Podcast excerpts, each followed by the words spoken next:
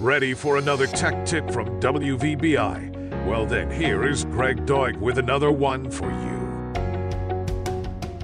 USB C cables can potentially damage devices if they are of poor quality or have design flaws.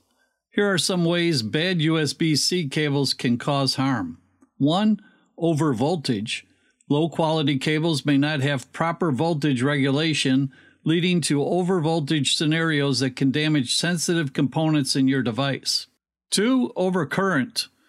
Poorly designed cables may not handle the current properly, causing overcurrent situations that can lead to overheating and device damage. Number 3. Data corruption.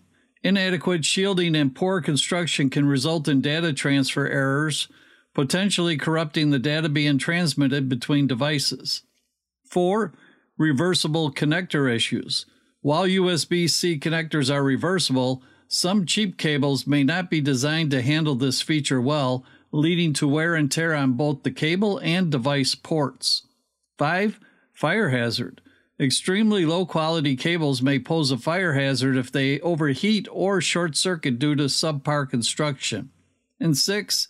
Compatibility issues.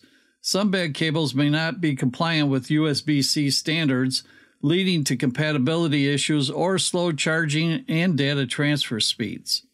To avoid these problems, it's important to purchase high quality USB C cables from reputable manufacturers and avoid cheap knockoffs. Look for cables that are certified by organizations like USB IF, which stands for the USB Implementers Forum, to ensure they meet industry standards for safety and performance. Get the latest top tech news stories once a week by signing up for the tech newsletter at gregdoig.com and subscribe to the Tech Root YouTube channel for videos and podcasts. Thank you. WVBI Tech Tip is made possible by our launch sponsors and with the support of listeners like you. Thank you.